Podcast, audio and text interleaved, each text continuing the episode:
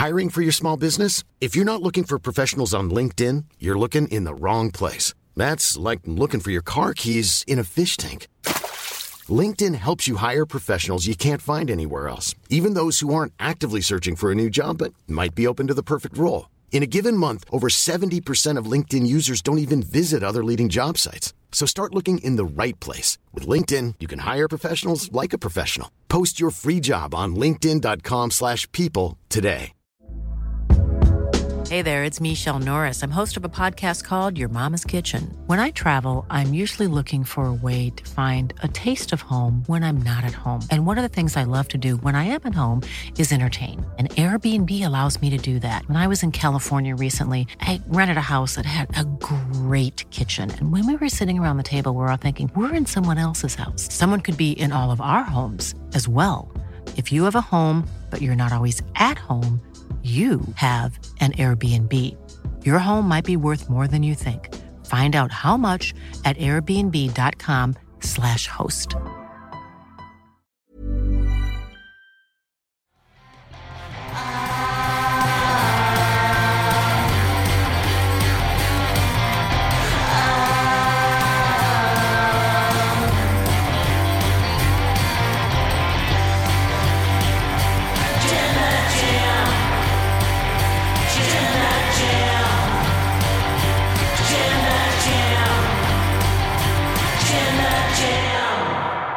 Was AEW's that was that was me moving that was me moving this here. That's Yeah. not me passing wind You in did any do a little toot there.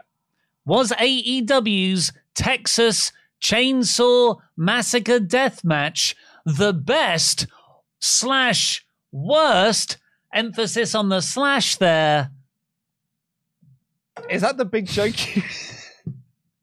I mean, just to peel the curtain back somewhat, Oli Davis, uh, he said, "What's the title for today?" And I told him, and he said, "Oh, I've got a joke. Don't worry, I'll I'll lead us in here, kid." On the fly, I think that's pretty good. Best slasher worst. Slasher worst.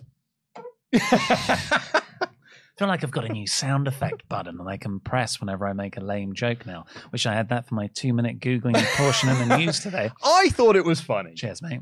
I didn't know it was going to not be edited down. No. But I didn't put the directions for that to happen, so that's on me. Sorry, everybody who had to sit through two minutes of free content. uh, yes, so we had a sponsored match, and you know, do you want to introduce us first? Full disclosure, it was great. I'm Oli Davis. I'm joined by Luke Owen DAD. Welcome to the AEW Dynamite Fight for the Fallen special episode review on the WrestleTalk podcast. If you haven't already, please press the thumbs up button, give us a subscribe, leave a comment down below with what you thought of Jeff Jarrett's first championship victory in this promotion. And also, a very big thank you to our wonderful partners, Geologie. Thank you very much to Bio- uh, to Geologie for partnering us, partnering with us once again. We've partnered with Geologie several times Mm. now over the number of years that we've been doing this show for, and they've been a fabulous partner of ours. And they are celebrating their fifth anniversary. Oh, amazing! Um, they are an award-winning company. They've been featured in. Check this out. They've been recognized in Men's Health. I know that. Hype Beast, Oh. Birdie, Esquire, Ask Men, Oprah Daily's Grooming Awards. Wow. And because it is their fifth anniversary, we're celebrating that with 70% off. Sorry, what? I think you said. Did you say seventeen? I- Surely. No, I seven zero. You are mistaken. Seven zero? Seven zero. Click our link and use the promo code Wrestle70, and that will get you 70% off your skincare trial. That's great. We'll go into them a bit more after we've done our first uh, opening bit. But yeah, they're great. Me and Luke genuinely use them behind the scenes, and it really has fixed my dry skin here. Yeah. I mean, we'll come on to uh, some some skincare chat from this episode as well that uh, Dan Layton texted me about uh, quite ferociously. So he, ha- I mean, he was it was gutted he wasn't on this show today because he had some thoughts that he wanted to get out. About skincare on this episode of Dynamite. Skin regime, yes. We'll we'll get to it when we get to it. But there's a little hook and tease for you for later in the show. Hook was on this show. Uh, right, so let's talk about the. I'm yeah. There, there was this episode was a lot. Oh yeah, oh yeah. There were about twenty matches made for WrestleMania 2000. Oh, sorry, I mean, I mean AEW All In. Very good. I've been waiting to say that to Yeah, you all yeah, day. I mean, I sort of heard your WrestleMania 2000 joke earlier. You had it written. I in- do? Well, you had it written in your notes Oh, you read my notes because I was reading it because I was you're getting your review sorted.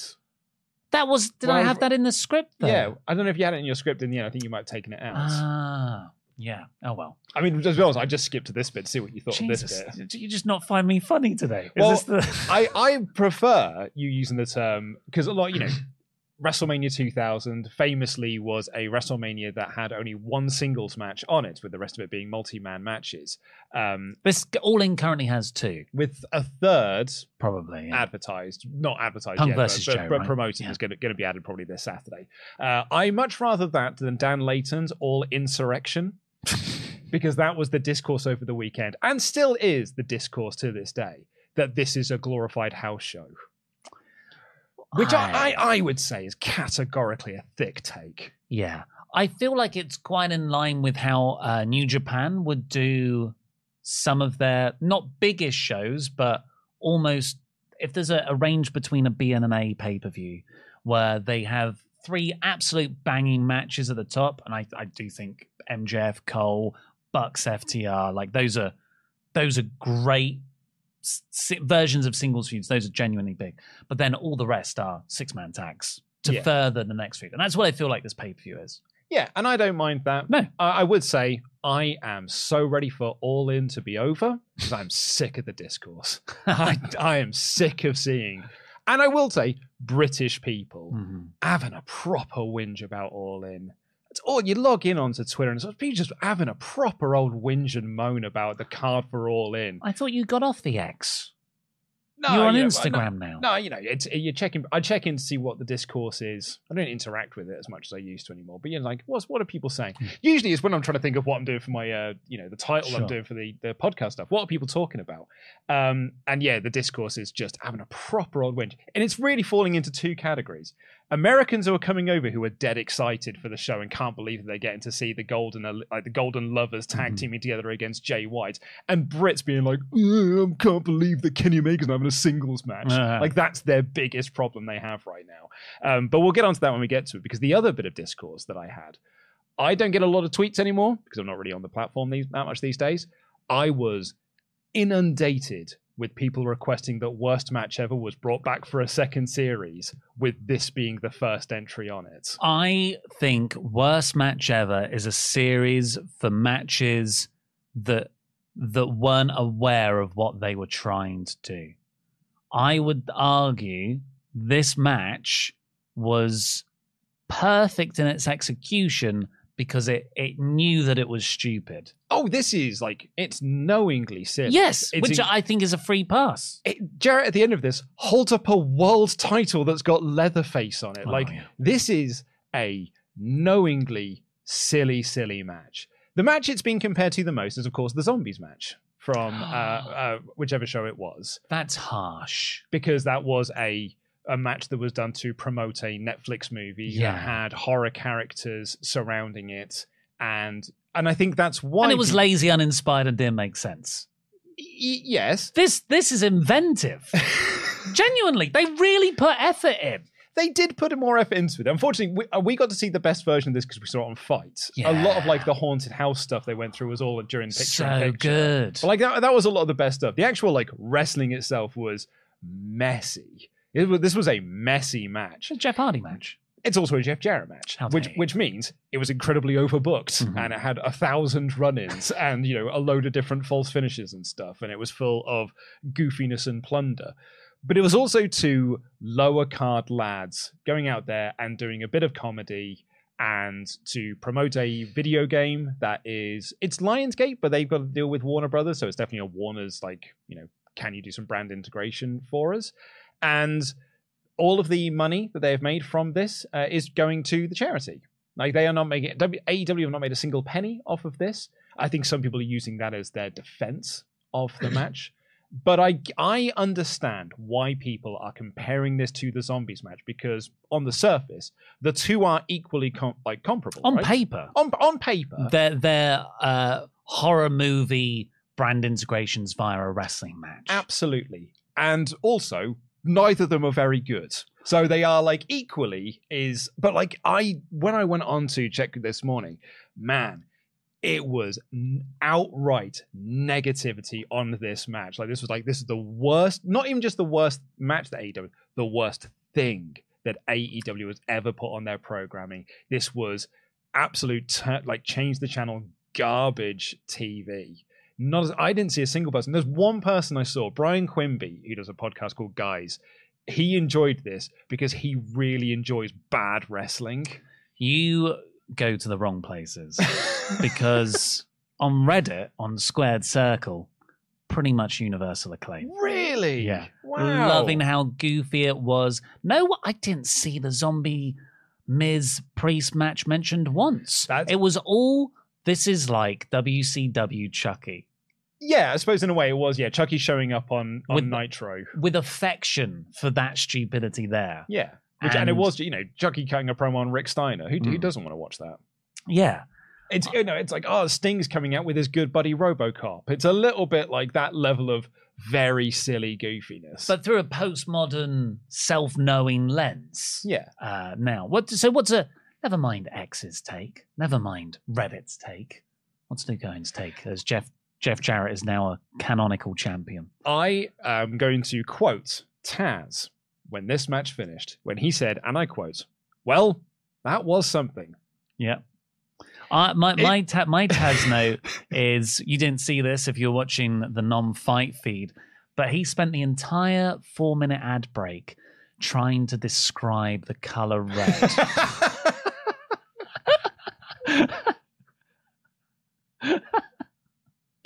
like this oh, this match was Team TNA and the Hardy Party brawling in a haunted house thing backstage. Jeff Hardy came out, he had like leather face uh That was uh, good. face paint on. Good face paint and a mask that he took Yeah. off as well.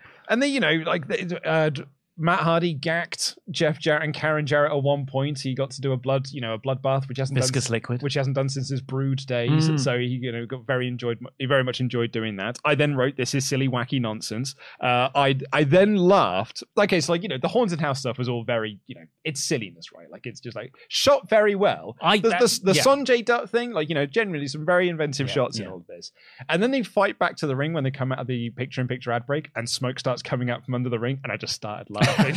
it's like, oh, this is so, this is proper rubbish. Yeah. And then Leatherface came out, and I, that was when I was like, maybe th- this is either genius or it's the worst thing ever. And I, I, I still don't quite know where. It's not good. Like I, I think categorically as a match, not good. Did you have fun? I did have a bit of fun though, because Maybe I lo- when, good when Leatherface came out, I did proper laugh, Yeah. and then he scared Karen Jarrett to the back, and that somehow was not the finish. there, were, there were genuinely false finishes after that. Well, Jarrett had to win. He was in his hometown of Nashville. This is TNA country. Well, okay, here's my pitch. Do you want to hear my pitch? Because I thought this was going to happen in this match. Next week, Jeff Jarrett is going to come out with his Leatherface championship and he's going to thank Leatherface for helping him. Leatherface is going to come down and reveal to be Grado, and that's how you set up the Jarrett Grado match Oh, for, for, all, for. All In, which was a rumored Yeah. match a while back. I love that idea. Um, here's one better. Same angle. Leatherface comes down, pulls off the mask. Bill Goldberg. Isn't that how you bring him in? Yeah, yeah. I mean, here's why I, I like the idea, particularly because they are such goofy uh, heels, is that you say, you know, Leatherface comes down, but you can clearly tell, like, well, that's not Leatherface. But Satnam's not in the ring. They're like, Satnam's playing a joke on us. us. and it's Kane. and then you reveal it, and it's Grado. Yeah. And then he does this funny stuff. Grado doing a sort of Muppet Man to make himself taller. I, you look, was this good? No. Yes. Was this the worst match that AEW's ever had? No. Probably. Um, oh, was was this worse than the Brandi Rhodes Hmm. American Nightmare stuff? I really don't like Nightmare Collective. when I think what's the the match I enjoyed least in AEW. I'm sure there's more, but the one that comes to mind is Matt Hardy, Sammy Guevara. Actively did Oh, not enjoy that. Yeah, that yeah, I think that's a different level of Mhm. not enjoy. Yeah. Um, like I think just because this was, you know, this was competently worked. I thought Jeff Hardy laying all of his weight down on that sword. Jesus, it's more lethal than a, a chainsaw. More lethal than a lethal combination. Yeah. What you you said in your review that were you you were sports entertained by all this? I mean, I think you even Oh my said, God, this was brand integration actually done well. Yeah, I really um I really take against the the Miz Priest comparison with the zombie match because that is a lazy, poorly done thing for for ultimately a really crap movie as well, but that's by the by. And it's just like, ugh, this is rubbish. This was like how they had the Godzilla Kong match. Kong match or the what other did they have the shark what was the shark cage for Shark Week? Like yeah. it works. It's tongue in cheek, sure, and yeah, it is a branded deal. But look, we do branded deals. It's how you treat them. Like they're they're, not a dirty word. And all of this money was going to charity as well because they they uh, Tony Khan at last minute changed this episode to a fight for the fallen to help out the Maui wildfires. Like what a lovely gesture. Uh, and Meltzer said it was about hundred thousand pound, hundred thousand dollars they got for this. So it's not small change. For me, it's the people you put in these matches. Yeah, so like yeah, yeah. you know, I think one of the other things that people take against with the zombies match is that Damien Priest is supposed to be cool. And that match actively He's friends with Bad Bunny. and that act- match made him look not cool and it was like a little bit you know it was very silly um the fiend or your bray wyatt coming back is supposed to be this big thing and his one and only Mm. match he had in his return was a mountain dew sponsored match and it's like that kind of that's not what you want from Yeah, yeah, what's yeah. supposed to be one of your top guys one of your like your shining stars of this company should not be put into this this position where he looks a little bit silly or the one that i really disliked was the the the, you know, the blood feud between ray and dom Mm. which had a dancing emoji, you know, around the ring. Or Bianca Belair coming out last in a triple threat match where she's not the champion because she has to stand there and drink a can of C4 energy drink to, for like Mhm. that's the sort of stuff that I think doesn't work because you're using top stars. These are not top stars. These are goofy comedy characters who then went out and did a goofy comedy match. And so I guess in, that's why I didn't I I didn't finish this and be like that was as bad as the zombies. But I can you know I was looking at the live chat going in and everyone was like that was worse. You're just giving it a pass because it's AEW. Oh my it's god, I've just had so many people telling me that I I'm too hard on AEW in another video. well, you do need to you know pick your one lane. You've got, you've got to be you got to be purely 100% anti Mm. or 100% purely in favor of it. You can't you can't have opinions that are like, oh, that's where I've been going wrong. that's where you've been going wrong. Is I've had nuance. you've been you criticize them when they're bad and you praise them when they're good. You can't do it that way. You have to be one or the other. Hmm. Okay, maybe I'll maybe I'll do that. I'll double down on some controversial views and stick with them no matter what. no matter what. Yeah, yeah, and contort those facts Oh, until yeah. they fit Yeah. what works. Okay, cool. I've got it. Yeah, yeah. So, um, do you know what? Maybe we'll do a poll. Yes. I, I let's do a poll. I don't know if Mod Mother is here. If not, I will sort the poll out now. But Mod Mother, if you can hear me, was this? Do you wonder was it good or bad? Good slasher, bad. Was this good? Was it bad?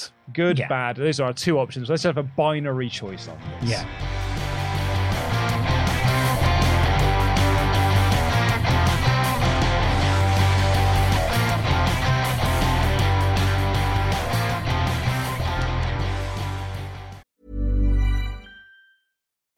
Life is full of what ifs. Some awesome, like what if AI could fold your laundry? And some, well, less awesome, like what if you have unexpected medical costs? United Healthcare can help get you covered with Health Protector Guard fixed indemnity insurance plans. They supplement your primary plan to help you manage out of pocket costs. No deductibles, no enrollment periods, and especially no more what ifs. Visit uh1.com to find the Health Protector Guard plan for you.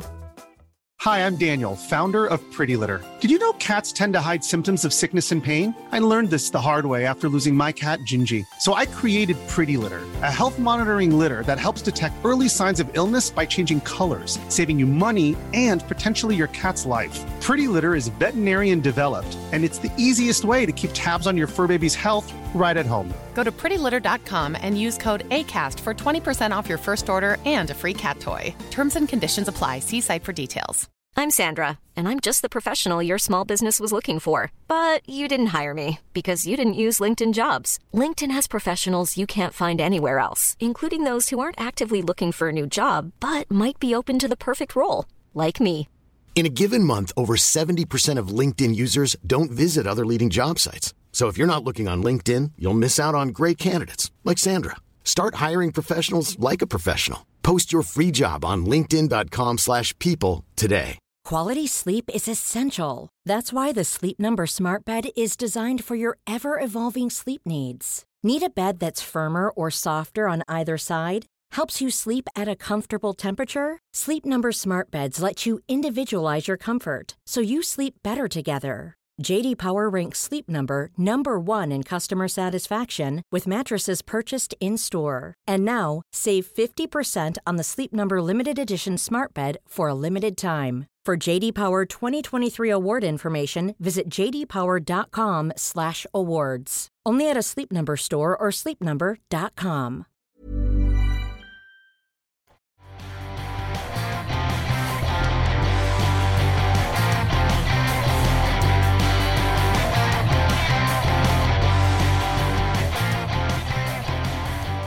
Uh, well, while you're voting in that poll, let's check in with the Omega chats, wrestletalk.com forward slash support. Send in your chats there. We'll read the, all, all of them out over five US dollars before the end of the show.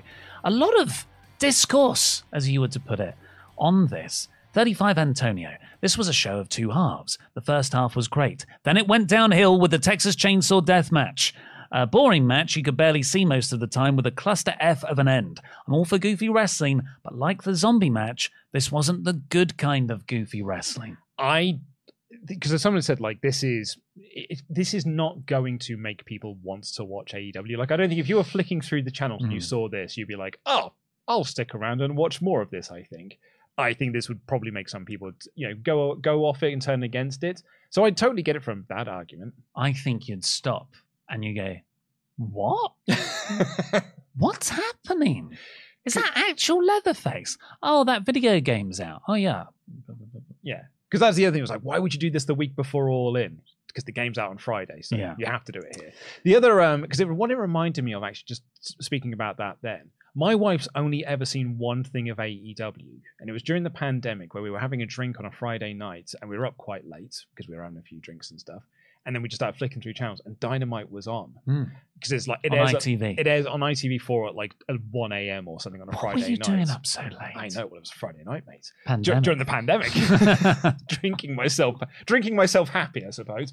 Um, but I was thinking, through it, and it was dinner debonair, Brilliant. and my wife was like, "Is this what AEW is?" Is this your job? yeah, she was like, "This is really, really rubbish," and I was like, "No, it's it's funny. Like it's it's." this." She's like, "No, this is this is awful. This is really Mm. bad." And then she's never seen anything AEW related since. It's funny you bring that up because I was having an MJF uh, rabbit hole on YouTube, uh, much to my partner's annoyance. and I was like, la, la, la, la. la. I've I've played you the big band one. Watch this, me and my shadow, and we watched it back. And while I still got a big kick out of it, oh, it's it feels empty. Back in the pandemic, it was like, oh my god, this is amazing. But it was like watching it back. Ooh, Oh, it was the pandemic. And maybe our barometer for what's amazing is slightly so off. also bearing in mind, like at that point, it was real bad. I loved it at the time. Well, that's what I mean. But WWE was so bad Oh, that yeah, like yeah. anything that was passably good was like, oh, Yeah. a savior is here. Charles Berg, I know you've all wondered where I've been. No, not even one person. Okay. Well, like the bat symbol, when dumb things happen in wrestling, I appear. Now, what in the Robocop was that uh, Texas Chainsaw Massacre stuff? I like hokey, I like dumb, but that was a bit too much for me. Charles Berg. Yeah. Oof. Also, can I um no, I don't want to be a, a pedant here. Let's push my uh, my glasses up my nose here. But in the in canonically, chain and saw are two different words in the Texas Chainsaw Massacre franchise. And it was On the listed as both on, on, the, this. On the game, it's two words because it's that's what the the title of the movie was. Hmm. Uh, have you seen the It's a good- awesome font On- job only because it's and yeah, fun fact, it was a mistake. They didn't realize it was one word. it's not Tony Khan doing a promo. Chain saw. Uh, have, you, have you noticed the font that we've had for Texas. Chainsaw Match in from our lovely moderator? That's a great looking font. um, Justin Anzuladua, member for 24 months. I stopped watching WWE because I found myself asking, why am I watching this? Too many times in the Jarrett match, I asked, why am I watching this? But let me try that inflection different. Why am I watching this? No, I think even with No, that, I- I I, think think, even with that inflection, oh my god! What? It's like Al Pacino. Justin Reed. Taz said it best. That was something. It wasn't horrible, but not a thing I want them to do ever again either. Smart move having it start away from the crowd, at least because they weren't into it that much. yeah, I feel like this also did kill the crowd somewhat.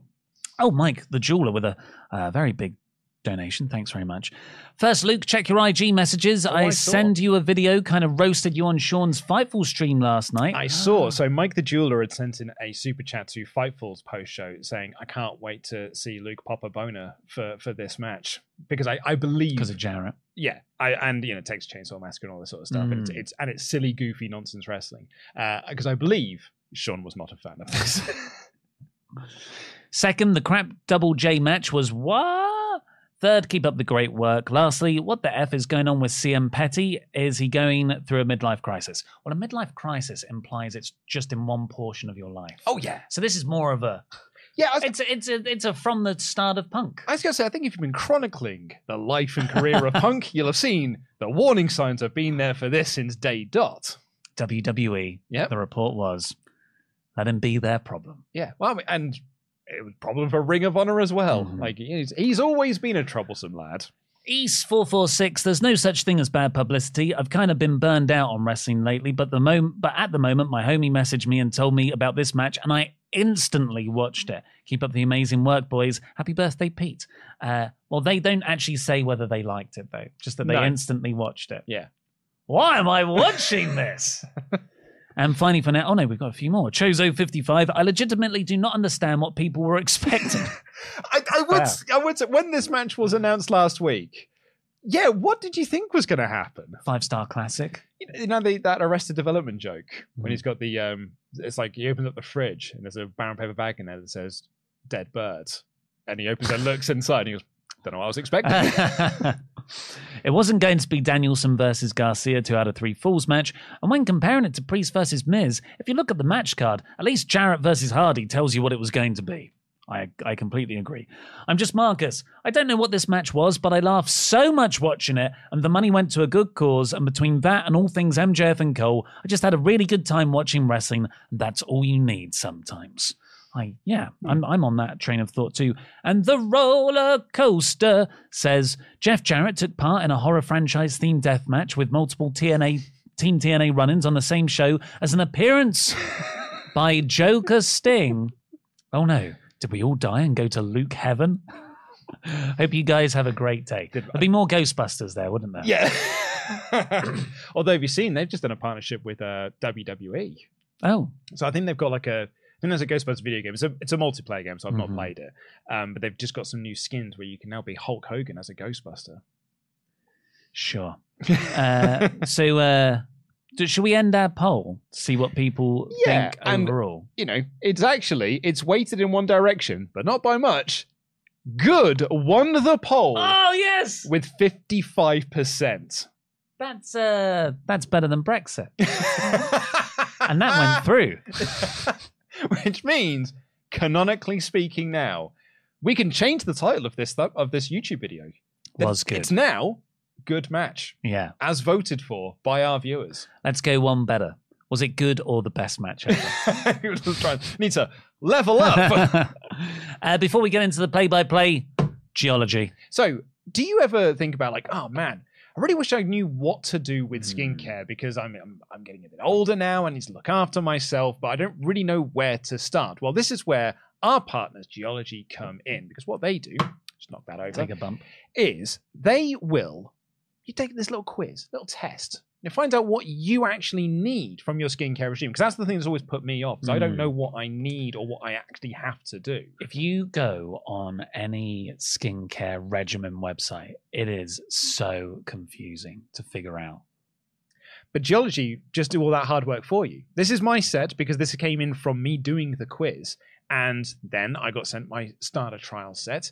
And then I've just carried on ever since Mhm. then. And it's been great. And they separate out into night and day. It gives you a routine to follow, which I'm bad. I need this sort of thing. Yeah, yeah. And it's been great. And I've been we've been using them now for a number of years. Yeah, it it really really is fantastic. I I don't know if it's a particularly male problem, but just my uh my experience is it's it's all us guys. Yep. Just don't take care of our our faces, and yet it's not even like an older thing. I've had just dry skin in between my middle brow uh, forever. Um, but I just always picked it off. Or I'd, I'd go to the tap, I'd run some water, and I'd just Yeah. rub it back Yeah, yeah, into my face. And I, I just never thought that this is sound. I just sound like a teleshopping advert.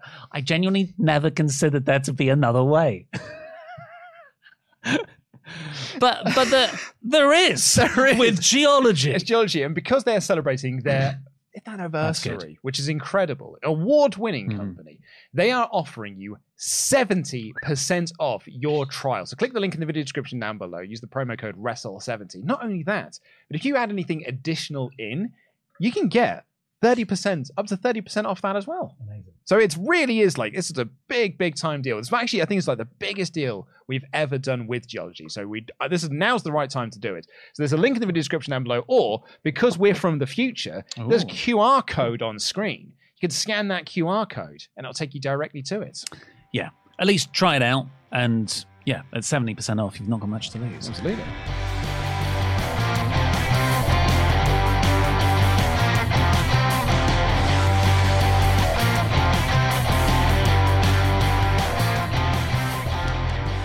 Right, so the play-by-play. This episode opened with Wheeler Yuta versus Orange Cassidy for the International Championship match. Just feels right to hear Cassidy's entrance music at the start of an episode of Dynamite. It feels right to be back into this burning the candle at both ends story Yeah, yeah. as well.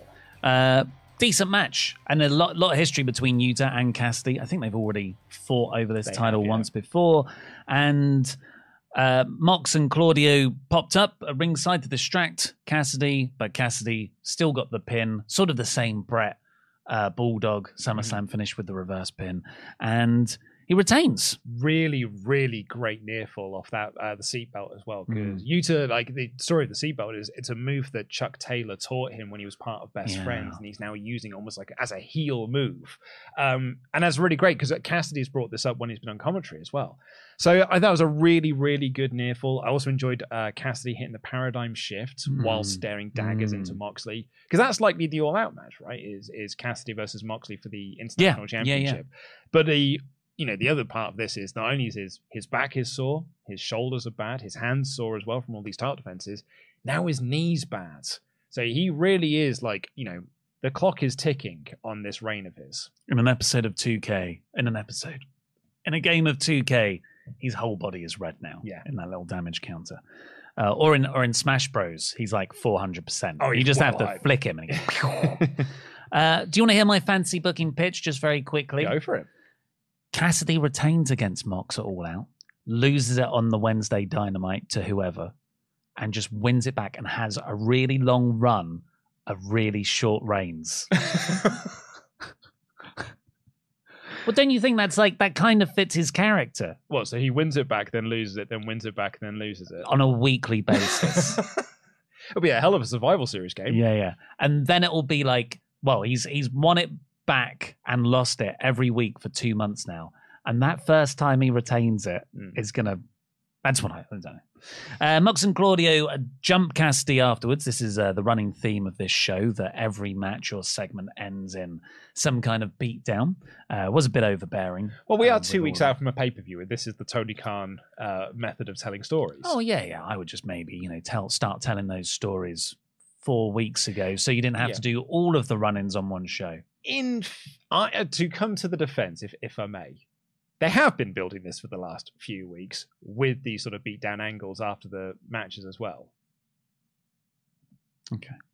Are you, are you trying to tell me they've not been building Blackpool Combat Club versus Best Friends and the Lucha Brothers since um, the the last pay per view? But you so could have- since Blood or Guts, rather. That that's the one that they have been. But you could have done other feuds a bit earlier, so you didn't have all of these post match beatdowns happen on the same show. Well, they were tied up with the Elite leading into Blood and Guts, and then like the Dynamite after Blood and Guts is when they started their feud with Best Friends and with, oh yeah, yeah. So- for, for for this one, that's okay. Like Yeah. when this, I wasn't annoyed by this one, but an hour and a half into the show, when I was watching my fifth one, I'm not. I'm not telling you that it's not repetitive because it's it's well repetitive. It's just uh, when people keep being like, "Oh man, they've not been." Tell-. I was like, "No, yeah. If you've watched the product, they have been telling these stories and then announcing the matches two weeks out from the Mm. show." Which you know, again, I don't want to sound like I'm just this big AEW shill or whatever.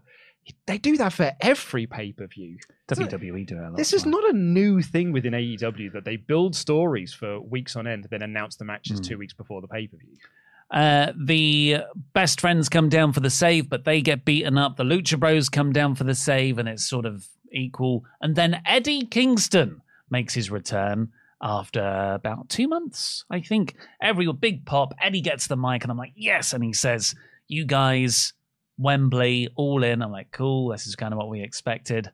Stadium Stampede. Love that as an addition. That's really good. I, I think that's just great. Yeah, it's gonna. That's a big stadium. That and which is why, like, it's you know, it makes sense to do Stadium Stampede when you're at Wembley Stadium. I then saw people complain that this match was happening at, at All In. Oh, this has always been built though. I, I didn't expect it to be a six on six because that's what it is. It's uh, Eddie, Lucha Bros, Trent, not seven, Trent, Beretta, Chucky, yeah, and Orange Cassidy versus Moxley, Yuta, Claudio, Claudio. and three mystery men. Who are the three mystery men? Here's my They pitch. can't all be Lacey Evans. Here's my pitch. Zach, mm. McGinnis, Hero. Okay. Yeah, okay, let's go with that one.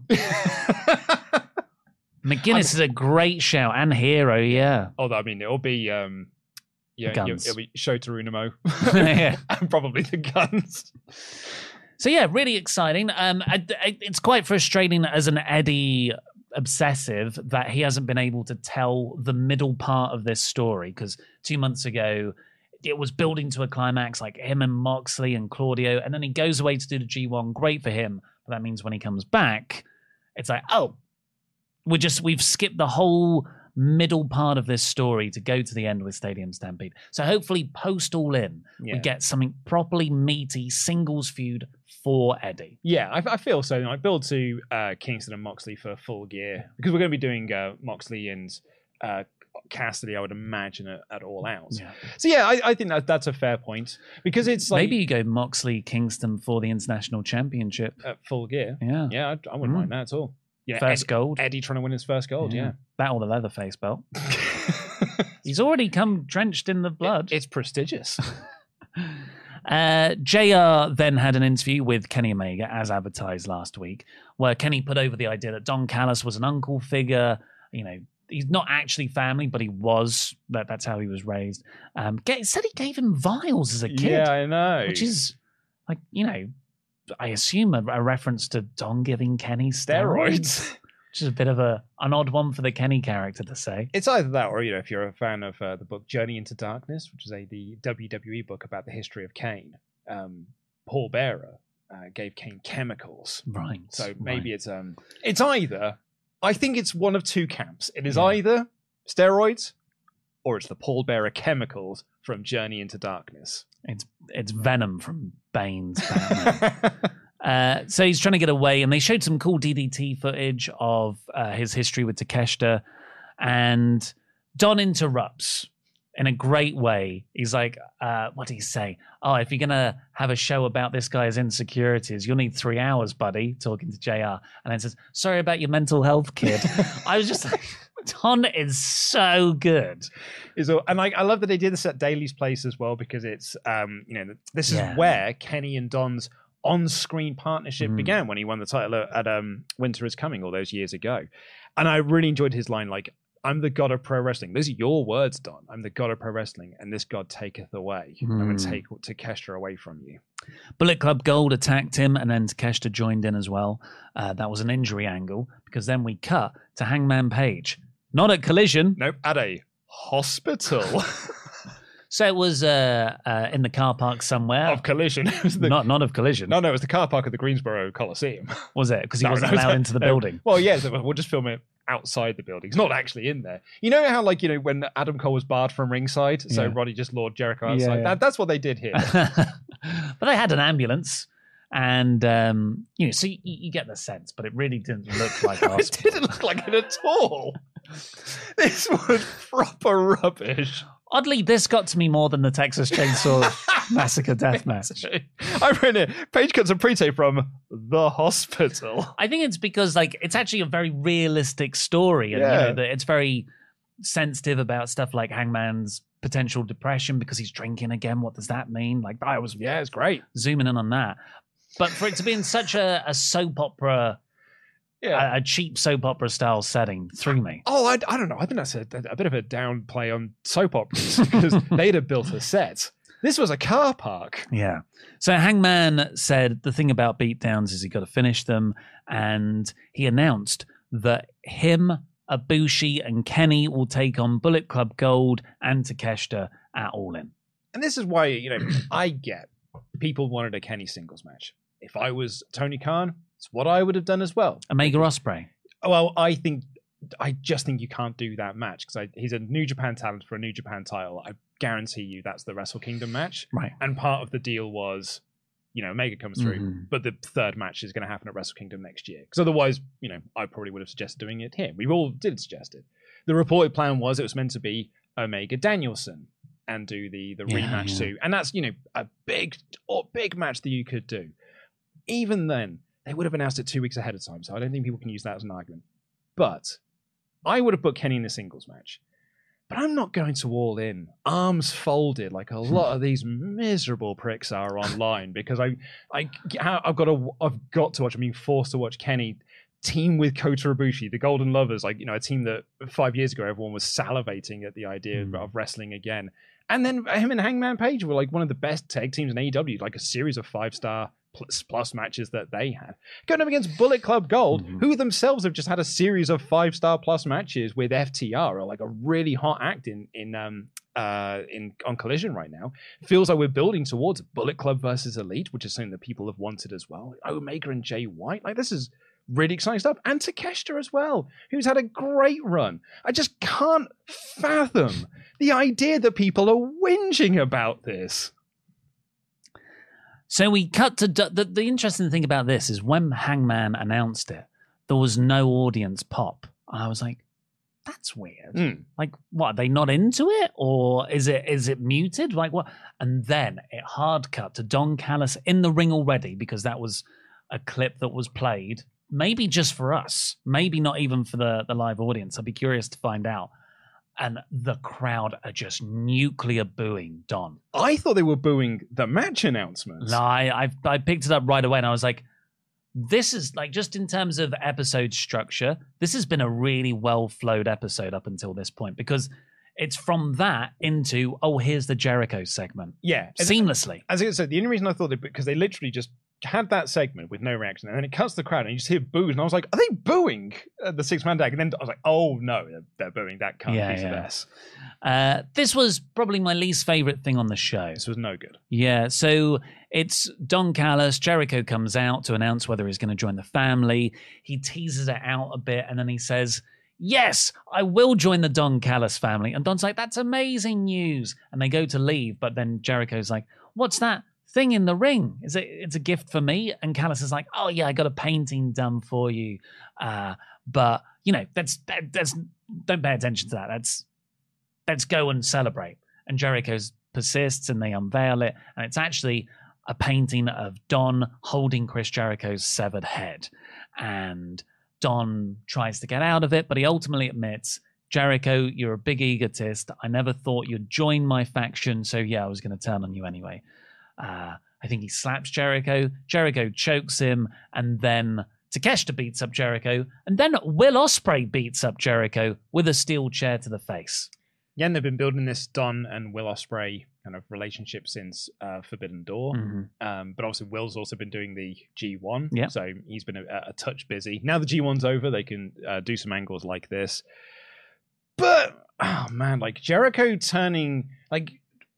Is it was he babyface going into this? Did he turn heel then back to babyface? Yeah. He's very much a babyface by the end of this. But we've are we now doing babyface Jericho going against heel Ospreay in England? Because I mean, Yeah. I hate to tell you this, Chris, but I think Will might get cheered Hmm. in this match because he's our boy. Especially in jogging bottoms. You know, yeah, it's jogging. It's jogging edition. Mhm. I but this was a massive like misfire of a segment for me, and it's, I think a lot of all of these Jericho angles have been massive misfires for me. Don, I think, is doing great stuff. Like you know, the backstage thing last week when he was like, "Oh, if I've got anything to do with the break," Don's doing some great work in here, and Chris is doing some good like line delivery as well. I just felt like all the segments are just really messy. Yeah, I'm not into it. Uh, Jer- yeah, like Jericho's character is the biggest fundamental error, I think, where he committed to being in with Don. And then I was actually like, okay, this might be fun. Mm. And then it's like, oh, but Don turned on him. So Jericho hasn't got any sort of moral thing to stand on. Sammy Guevara runs in at the end, by the way, to make the save. And I'm like, we just just sold you out to join say- this other thing. That's it. Like Sammy said, "Well, I'll, you know, I'll wait to find out what your decision is." And his decision was to join the group. Yeah. And then Sammy still saved him anyway. I think a lot of this is dead messy. Mm. And I, you know, I had my piece on this in the Collision podcast a couple of weeks back. Will Ospreay versus Jericho, not the match I'd have booked for for All In, but you convinced me on it, which is that this will be the biggest match that Will will likely ever have. Yeah. And so you want to do it against a guy that outside people are going to recognize. Has had so far. Yes. I wouldn't say we'll ever have. Yeah, you're absolutely right. Well, you know, eighty thousand people might be the biggest audience he ever wrestles in front Oh, of. Oh yeah, yeah, yeah. So, like in that, on that sense, I mean, um, yeah, you're right. It's really not like big, big, but yeah, and in terms of audience, might be the biggest audience he ever wrestles in front of. So, yeah, put him in front of a and a match with a guy that lapsed fans are going to recognize. Mhm. And like you know, as Jericho said later on, it's, it's a match they were meant to have at Wrestle Kingdom before the Yeah, pandemic yeah, kicked, uh, yeah. ruined things. So yeah, I, I, it's good. It's not what I would have done, but don't mind it. Yeah, I think the match will be amazing. Oh, yeah, the but the the story Jericho's character going in, I've really not enjoyed. Jungle Boy got a promo backstage saying the only thing that's better than being the best ever champion is retiring the championship belt. So next week he's going to retire the FTW title. Taz was not happy about this. Yeah, cuts back. I He's like, wait till next week. what? so probably Hook comes out, right? Darby Allin and Nick Wayne took on the Gates of Agony as part of the Mogul affiliates feud. Uh, I, I would thought Nick Wayne was awesome in this. He's just sold his ass off. Gates of Agony are really good at sort of destroying people as well. Swerve and Fox watch on from the ramp, and Darby eventually got the win after some good babyface comeback bits. We're going to have our next post match beatdown because Swerve and Fox are walking to the ring, but Joker Sting appears on the Tron. Gets the amount of days wrong before the next four all in, and Prince Nana corrects him. It's, it's Joker Sting, everyone. It's How long was Joker Sting in TNA? well, it's, it was maybe a year, maybe a year during the Hogan era. Yeah. yeah. It was well weird as a time. I remember enjoying the delivery of the promos, but never, never getting into anything he did. Yeah, I would say that. I I very much enjoy his performance. It's a good, it's a good, perfor- impression. It's a great impression, and I don't mind it, mate. Um, for me, like the bigger thing is I still can't. No one can give me a good reason why this isn't a six man tag. uh, Especially because Nick all. Wayne's Nick- right there. He's literally there. I thought he was a, written off. He was a very focal part of this storyline. I don't, unless he gets changed next week to being a six man. I, I can't imagine why this isn't a six man at the pay per view. I think give Sting the big tag at Wembley, and then all out might be Darby and Nick Wayne in a tag match against whoever. Yeah. Yeah. But I, I really like everyone involved here. It's just, yeah, that Nick Wayne bit is weird that he's not involved. Uh, MJF and Adam Cole then had their their big chunk of TV time. They are the bloodline of AEW. I think it's really good. I'm not bored of it. I would, I could probably go ten minutes more each time. It's a good job then that uh, they're headlining a house show that they're doing next Sunday.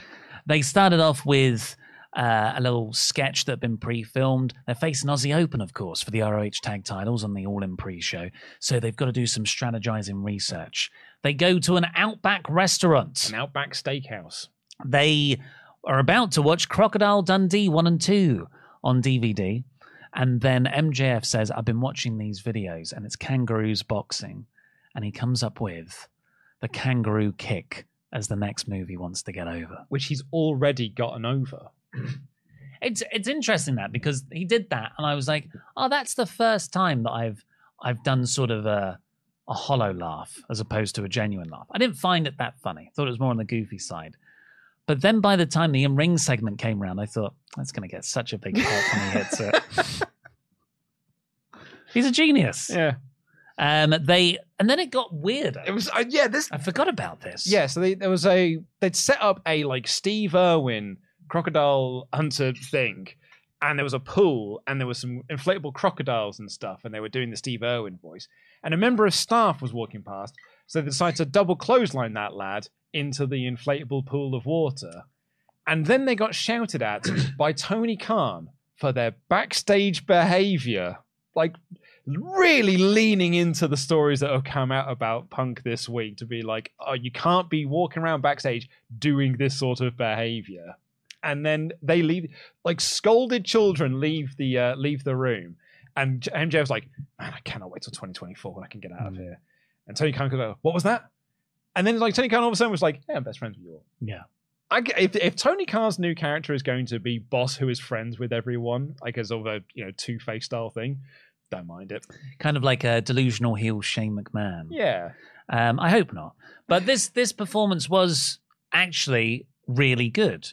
I've seen you know I've seen a lot of Tony when he's done things. I've I've mocked his official delivery of announcements, and uh, when he did the TNA bits years ago, where he was uh, two tone with Tony Schiavone, I thought, eh, whatever. You know, he's paid a lot of money. He gets to have a a, a fan experience thing. and it, it, it was fun. But the, there was a level to his performance capabilities. I thought his infl- I thought an actor was doing Tony Khan's voice, and that's why it was so good and shouty and forceful. But then he actually comes out at the end. I was like, this was a, I guess his face kind of because he's always smiling. He can't really do those bits. Yeah. But if you take away the face and you just listen to his voice, I thought he was really convincing. because he looks a little bit like grown up Will from the Inbetweeners. Mhm. Like I think he's you know got a little bit about him. You're like, Yeah. Hard to take you as a as a boss seriously in some ways. I you know, but if you're on a reality TV show for a little while, you do learn to become a good actor. So Yeah. maybe that's where it all came from. Can't read a teleprompter to save his life, but, you know, convincingly. But you know, it's pretty good. Leave that to the experts. I, I, I, I always mock Tony Khan when he's on screen because he's gem- generally a bit funny. Um, but this, I thought he was good. Yeah, so good. credit. Uh, oh no, that's not what I, I'm not. I've just meant to stick to one opinion, Oh, you despite if they change. Oh no! you've ruined it already. Oh. now the comments aren't going to know what Oh. to tell you. Oh. Um, Maybe, Max. maybe- maybe we should do another poll. Is Oli a shill or a hater? Mod Mother, if we have a I'm- second poll, please. I'm a Schlater. like Sean Connery saying Schlater. yeah, from Saved by the Bell. Slater was a character from Saved by the Ah, Bell. right, yeah, yeah. I remember. He hosts shows now. Does he really? Yeah, he's like a like a Dermot O'Leary. Is he in- really? in America? He's a new Dermot. I'm pretty sure. Yeah. What's his name? The actor. I just do man because I've been trying to think of what it is. I'm go- I'm going into that realm. I realized this is what I did. On, you can't do this on the WrestleTalk News. No. and just try and think of Yeah. things. It- he It's a lot was in an episode of um, Brooklyn Nine Nine for Mhm. a cameo appearance as himself. Is anyone saying it in the chat? Um, yeah, we'll find out. They'll be able to tell us in a second. Well, I don't want to move on until we. Yeah, we don't want can't move on, out. can we? No. I mean, we could Google it ourselves, but you know, Has the chat just stopped? no, I think they're trying to work out Mario Lopez. oh, there it is. Yeah, it's because they're trying to work out whether you're, you're a shill or you're a, a hater. Mod Mother has actually refused to do the poll. Thank you, Mod. Mother. right. So after that, we go. I really like the way they structure um, Max and Cole's bits. They feel so meaty and substantial, and that's often one of the criticisms I have of AEW. It's like you'll get one segment for two minutes of your favorite story, and then three weeks later you'll get a match. Yeah. This is like segment, segment, match, all in one episode, all back to back. Great. So you go straight into Max and Adam Cole arriving in his car, and they go off to do things. Max like, I've got to take a big dump after my outback. Cole literally is like, "Hey, that means you need to stick around after the break for our promo Yeah. segments." Really good. Yeah. And, and Roddy comes in afterwards, kicks the car, and injures his foot. um, then MJF and Adam Cole come in in ring segment. They didn't do the bit where he's like, "Strike me down." I thought they was gonna that was Yeah. gonna be a recurring bit. Uh, kangaroo kick references, but they're going to win with a double clothesline. And then they get on to the main event where they'll have to face each other. And the big development here is that Cole said, I want that belt. So, and I love you as a brother, but as soon as the bell rings, I will do anything and everything to win it. He did the Steve Austin line Mm. from WrestleMania X7, the build to WrestleMania X7, which, Which is the heel. yeah, which is the heel turn line. Wait, yeah, wait, it's that line of pick like, up on that. yeah, like I have to win, and I will do whatever it takes to win that belt. Because I mean, like, oh, I don't want them to break up, but that is a really compelling story. That Adam Cole almost losing his wrestling career, he's desperate. He knows he has to win this because you know it could be taken away from him at any chance, and that turns him heel. Well, but he thinks he's justified. Exactly. Well, he said this match is going to solidify my legacy. Like I've been a Oh. champion in every promotion I've wrestled for. I have to win this. I have to beat Chirac. Oh, I love that. Yeah. That's really interesting because I- I've not seen a way out of them just being best friends. Well, I so I And that's- wonder. if- that's enough, I Yeah, think. wonder if the the finish of the match is going to be the Kingdom are going to come down and offer their service energies. Like Roddy's going to offer him something to use as a weapon, and he's going to knock MJF out with that. Mhm. And it's going to be it's the Kingdom. Basically, they're going to test him to be like you. You've always turned your back on people, and we're going to prove to you that you do. So when you come back to us, Oh. Really good. MJF had his own babyface fire promo. Uh, a lot of references to Cody Rhodes for getting him into the business, and all in, yeah. and Tony Khan, um, putting Khan over. Um, with no all in, there's no MJF. You know, the, the, Yeah. MJF told the story of like he was an independent wrestler. He was putting 90,000 miles in his car. He'd heard that all in was going to happen. So he DM'd Cody Rhodes to, it's like, you don't know me, Mm. but, you know, I'd really like to be a part of this. Here's some matches you can check out. And then he didn't get much of it. And then finally, he got booked for All In. The opening match of All In, you and I reviewed it for Yeah. WrestleTalk Extra. It's him and MDogg 20. And yeah. and he loses that match. And he referenced that. He was like, you know, I did lose that night, but it's Uh-huh. fine. You know, without All In, there is no MJF because it, on that same night, Tony Khan was there. That same night, Tony Khan started the conversation with the Bucks and Cody and Kenny about launching AEW. And they were like, that's one of the guys we've got to have there. Really, really, sincerely good. amazing job, everyone involved for this. Yeah. And really building this up as a genuine main event of this show. Exactly. I love you like a brother. Like, I, I like the way he said, like, it means, like, it means the world to me, this match. But it's not everything to me. Mm. this title is Yeah. everything to me, and a win at Wembley is going to make me legendary. Like, oh man, I it, genuinely I can't cannot wait. Mhm. And this is where uh, Dan Layton comes into our story Okay. because I, got. I got a I got a text message from Dan. If anyone was wondering This how is going to be about skincare. if, if anyone was wondering how Dan Layton was going to piss on your chips uh, for this episode of a segment that you enjoyed, uh, he told me, uh, "Can you please make a public service announcement about uh, appropriately applying fake tan to your hands?" Right. because he's really pointing out that the fake tan on MJF's hands is dreadful. Uh, and he said it's a fire promo, but it's all I could focus on. So, so uh, the fake tan on hands for Dan is what that ambulance was for me in the Hangman Page promo. Exactly. Oh, well, okay, yeah. I, I mean, that, that used to be a heel thing, didn't it? Like, it's quite fun to have all that, but it be noticeably bad. No, I said to Dan I would make a mention. I said like it's all the live chat are talking about. Afterwards, Aussie Open went to attack them, but the baby faces or heels, what are they, stood tall at the, Baby end. Baby faces. Yeah, he will do anything. Um, and Cole was behind Max, and he did that sort of pre-super kick pose, and then just stood up. They hugged it out and Yeah. laughed it off.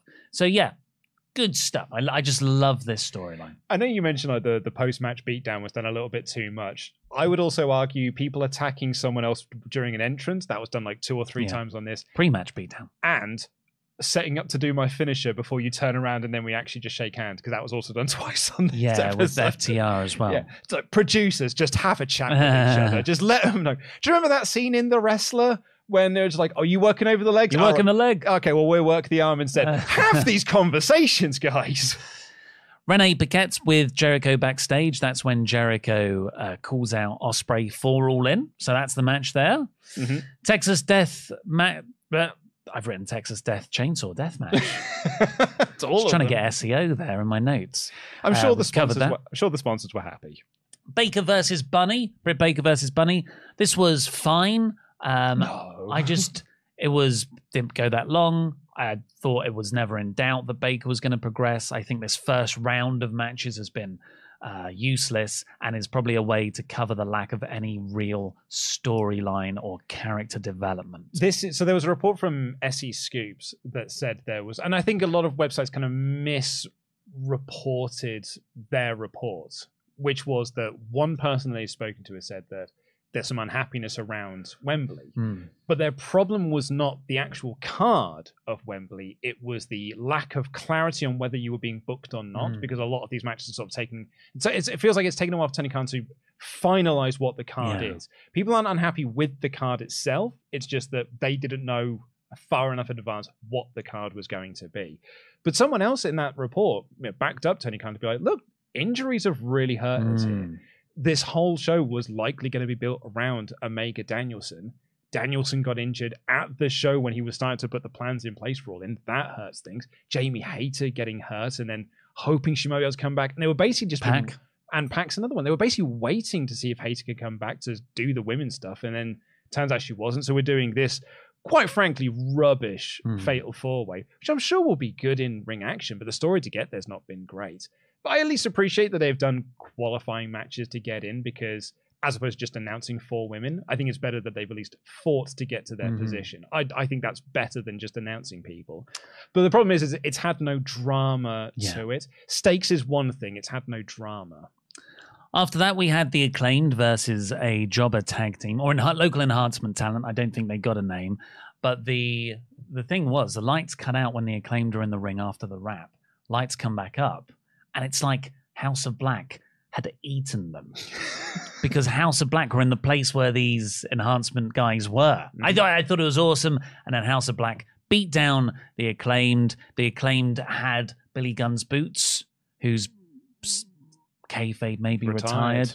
Uh, so I think this is going to build to a Billy Gunn return save, um, or maybe it's a Billy Gunn heel as, as uh, House of Black Billy Gunn, I think this is more of the a s- ass of black, the House of Ass. No, I mean the Ass of Black. Uh, yeah, the House of Ass also works, I suppose. I, I'm, I'm happy with either of those. Yeah.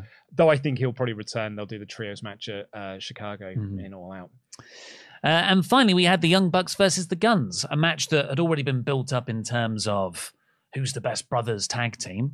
Uh, but it had an, an added element because it was Bullet Club Gold who had attacked Kenny Omega. Of course, the Guns are in that faction as well. Uh, I thought this was it was great. It was just a great, Great Young Bucks match. match. Yep. The Guns looked excellent, Mm-hmm. and I'm like, well, obviously, the, I I actually really like the Guns, but I bet eighty percent of this is the Bucks. Just so in awe of how good they are. Uh, the Guns tried to cheat to win. The Bucks reversed it and cheated to win themselves. Uh, Bullet Club Gold attacked them afterwards, about to Pillmanize their legs, but FTR made the save, and that's the the thing. It's like, ah, FTR want the Bucks to be fully fit for their match. Yeah, I was. They were really putting over. Omega and Page can't make the save because they, you know, they're at the hospital still Mm. with Omega. Um, who could possibly run down and make the save? It's their opponents at Wembley that run down to do it. I, I really, really like this as a finish, um, and as a close to the show as well. And it's, you know, that's now House of Black have felt like a collision act. The Mhm. acclaim sort of feel like a collision Yeah, act yeah, as well on this show. FTR being on the show two weeks in a row. Can't get closer to Punk than FTR. No. So you know, it's it. I, I really like this as a as a close to the show, and what was a wildly chaotic episode of Dynamite. I saw people were really, really down on this episode. Like the, you know, not just because of the the Texas Chainsaw stuff, but like awful matches up and down the card, awful like just because it was chaotically booking. Felt like someone described it as when you've got six months to write your dissertation, but you wait until the you know the night before. Like that's what this show felt like. Yeah. I really enjoyed it. Uh, I can see its flaws, but the only thing I actually didn't enjoy was Jer- the Jericho stuff. I, I had a, yeah. I had a blast with the rest of it, so I gave it eighty five percent. Yeah, I enjoyed this. I'd I'd probably give this a solid three out of five. Hmm. I'd probably bump it up for a four just because of the chaotic nature of it. But um, yeah, I enjoyed myself.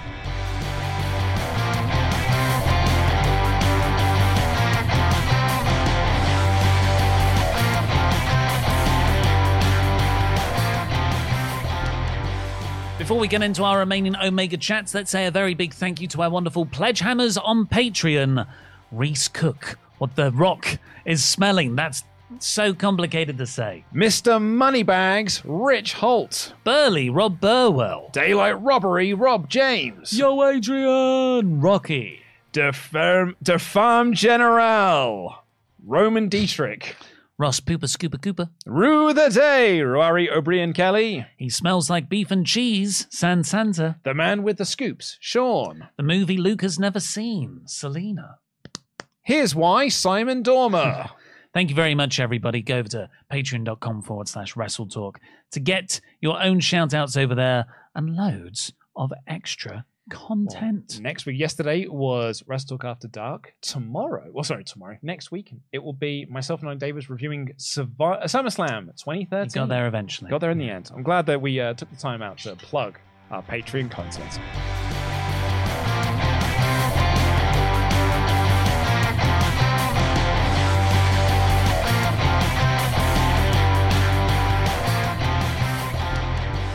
Uh, let's get into your remaining Omega chats. Ding, ding, ding. This is your final call. Read all of them above the 5 US dollar. And Evan Reich's going to kick things off, saying, I turned the TV off when the match started. Felt too cinematic for me. Not the kind of matches I would put on my card when I got two pay per views coming up in the next three weeks.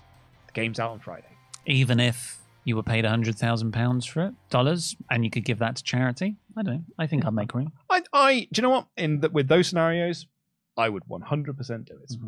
35 Antonio, adding to my point, it's great that it's for charity, but it being charity doesn't change the quality of the match or my viewing experience. they could have come up with something better and still donated to charity, like a proper one-on-one match without uh, with some shenanigans. Bad TV is bad TV. If you didn't enjoy it, I, I can't really convince you otherwise. But uh, if you do a proper one-on-one match, then the the brand integration kind of might undermine it. What you want is something silly and tongue-in-cheek anyway, and that's a better way to put in the sponsorship. Uh, Lord Blake O.B. says, I feel like a lot of people that like Joker Sting also think that Jack Nicholson is the best live action Joker. By the way, Jack Nicholson is the best effing Joker. That death match was brand X, but everything else on the show was Joker brand. Love that Joker. That's great. Dr. Huas says, uh, not calling the Stadium Stampede match Anarchy in the UK is the single biggest blunder in Ah. AEW history. I guess it's a different kind of match. Well, Stadium Stampede. They're in a stadium. Of Yeah, course, it's called yeah, Stadium Stampede. yeah. William Rosmer says, "Can we take a moment to acknowledge our Tropicana chief, Orange Cassidy, who's now defended his title as many times as Roman Reigns in the third of the time? Acknowledge him." It's one of the great title runs of this decade so far. 35 Antonio, guess the three week women's push is over. it's absurd how NXT gives their women's division proper care by having four to six ongoing stories and feuds and character direction, two of the most over women with just two hours, yet AEW with five hours and more talented star power doesn't even bother with doing half of that. To that uh, 35 Antonio, main rosters also. Like Raw and SmackDown are not doing much better. NXT and Impact are like really fla- like waving the flag for women's wrestling at the moment. But I also think, you know, Becky, Trish, Rhea, like they feel like genuine stars. I couldn't tell you. I don't dude. You didn't see Raw this week. Like the Becky Trish stuff this week was like Yeah. they. I mean, I so I came up with my theory this week is because uh, you know Dan was there being like Triple H was there like, doing all the NXT stuff. Like why aren't, why isn't he doing that now? And I said because it's not popular anymore. Hmm. It's not like you remember when they started doing the women's revolution is because women in sports was like the you know the the buzzword at the time. It isn't anymore. It's just a normal thing now. I'll lie. I can't move for women's football at the moment. but it's just a regular thing now. Mm. It's not like if it had happened uh, ten years ago, it would have been like we're pushing this through. Now it's just it's part of society, which is what it's supposed to be. Mm. And I think because they're not, it's not the big buzzword anymore. It's like, yeah, Hmm. we're actually not that interested.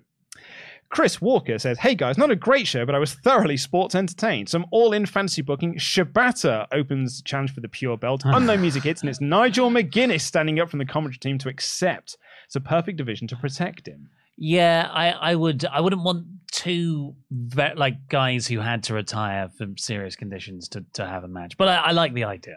Bacon Rasher says, uh, Hi, lads. I get that people want a Kenny singles match, but I'm in row six at Wembley and I want to see as many AEW stars as possible, so we won't see them live, um, as we won't see them live again for a while. I'm really looking forward to the show and I like the card. Jam that jam, lads. Oh, it's great to hear.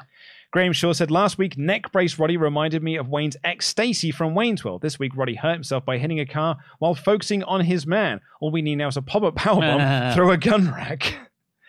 Andy Sandbox, 85%. Oli hates AEW.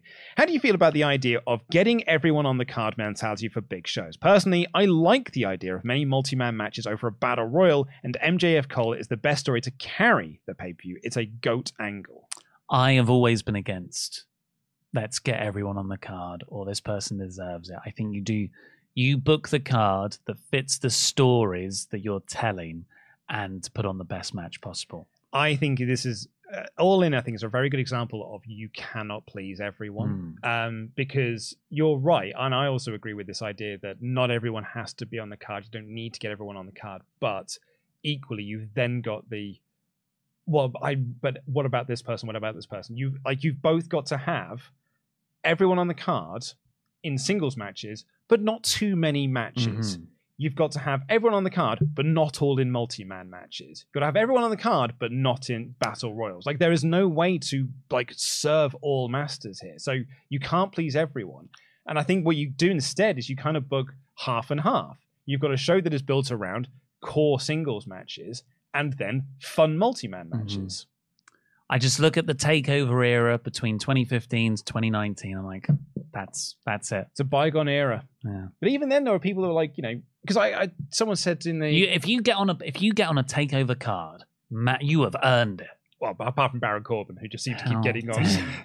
but like someone in the just chat earlier when we were talking about, um, you know, the the six man tag, and I was like, why don't you just do Kenny versus Jay White? It's like you could do that, but then you'd have people saying like, well, what about Juice Robinson? What about Takeshita? What about Hangman Page? What about Ibushi? So you've got to do in a multi man match to try and appease those people. You can't please all masters. Uh, Mike the Jeweler here says, Luke, I'm just kidding. Next time I'm in the uh, UK, the fish and chips and drinks are on me. Take care, lads. P.S. Joke sting is the best. Um, uh, also, I was the person that sent you the the Brodie Lee cameo Ah, uh, that yeah. you watched when you did the tribute video. Love all you guys uh, for daily entertainment. Think, take care.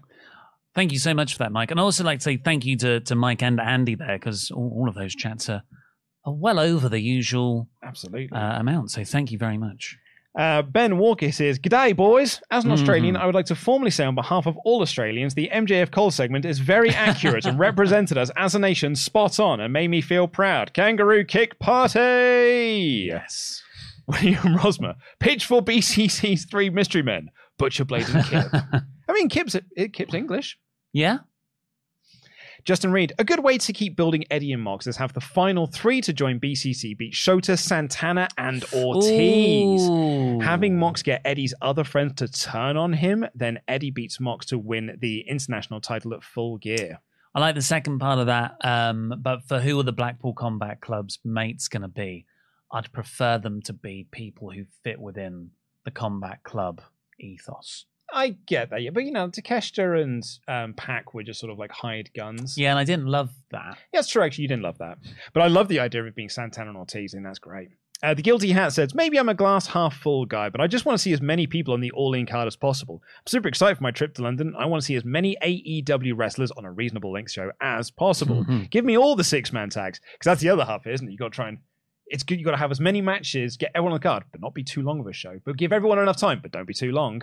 Well, yeah. Well, th- this is the problem if you try and serve so many voices. If you just decide what your own vision is and you serve that vision, then that is 2015's 2019 NXT Takeover, and you have five match cards. They're all fantastic, and they last about three hours.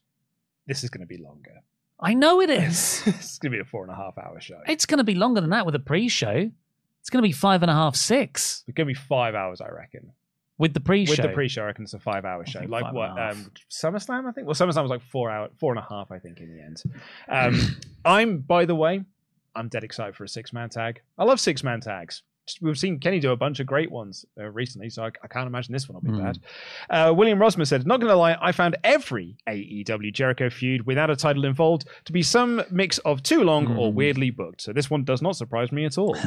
we have an unknown username here. Ah. Please do let our moderators know. It's a Streamlabs issue. We haven't had one of those for a while. It's a uh, Joker Sting, a very bad death match. Jeff Jarrett winning a match he probably wasn't supposed to. I've missed TNA. Uh, so have we. That's why we enjoyed it so much. Andy Sandberg back again said Jericho and Ospreay. I think, Sandbox. what did I say? The, Andy Sandberg. Yeah, well, Andy, he's a big fan. Uh, Jericho and Ospreay. I think we should uh, take a step back and look at the big picture. Chris Jericho is still Chris Jericho, and Ospreay gets a dream match for his, and the first time in front of eighty thousand fans. Will also has ties to Don. AEW uh, history makes sense. I agree. That's why I think this is actually on paper and, and booking wise a Yeah. good decision. It's just I've not been. I'm not into it. I'm not into the story, Hmm. but the match itself will be really good. This will be a lot like um, the first Forbidden Door. Mm. All the build going into it's a bit like, eh, but the show itself and a bit. Oh, it's actually that show that AEW did that year. Mazwari Rizvia, sorry if I said that wrong, said a bit unrelated, uh, but what's your take on MJF asked to be on Logan Paul's podcast? On one hand, I would like to see the two interact, but I think it uh, would be good for AEW. But then there's a lot of people calling it desperate and Hmm. unbecoming of a champion to go on a podcast. Well, I guess Logan Paul is WWE affiliated.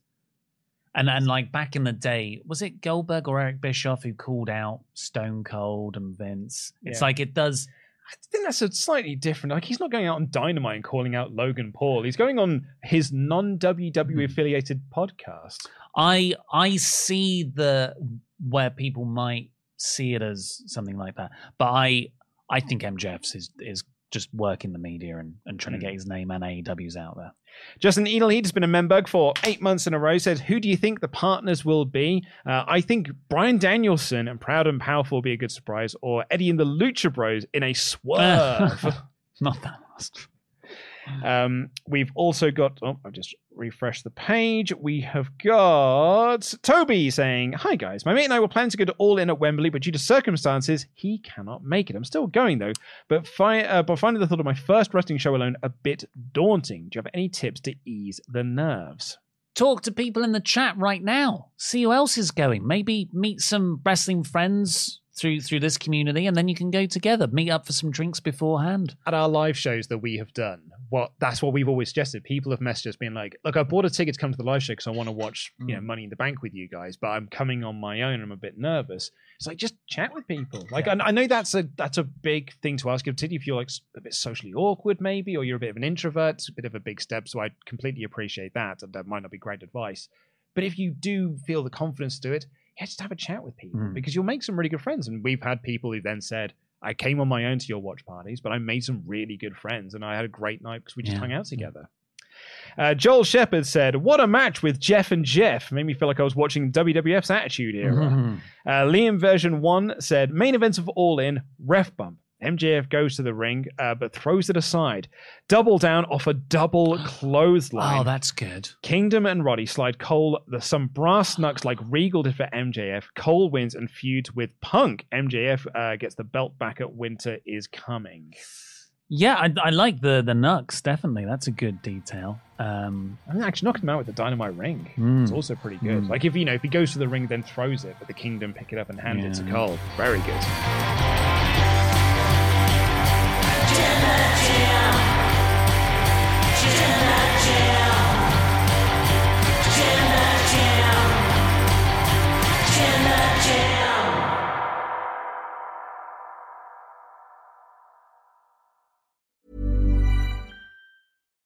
Hi, I'm Daniel, founder of Pretty Litter. Cats and cat owners deserve better than any old fashioned litter. That's why I teamed up with scientists and veterinarians to create Pretty Litter.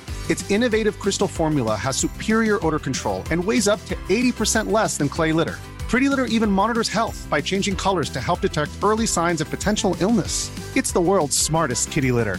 Go to prettylitter.com and use code ACAST for 20% off your first order and a free cat toy. Terms and conditions apply. See site for details. Hey, it's Paige DeSorbo from Giggly Squad. High quality fashion without the price tag? Say hello to Quince.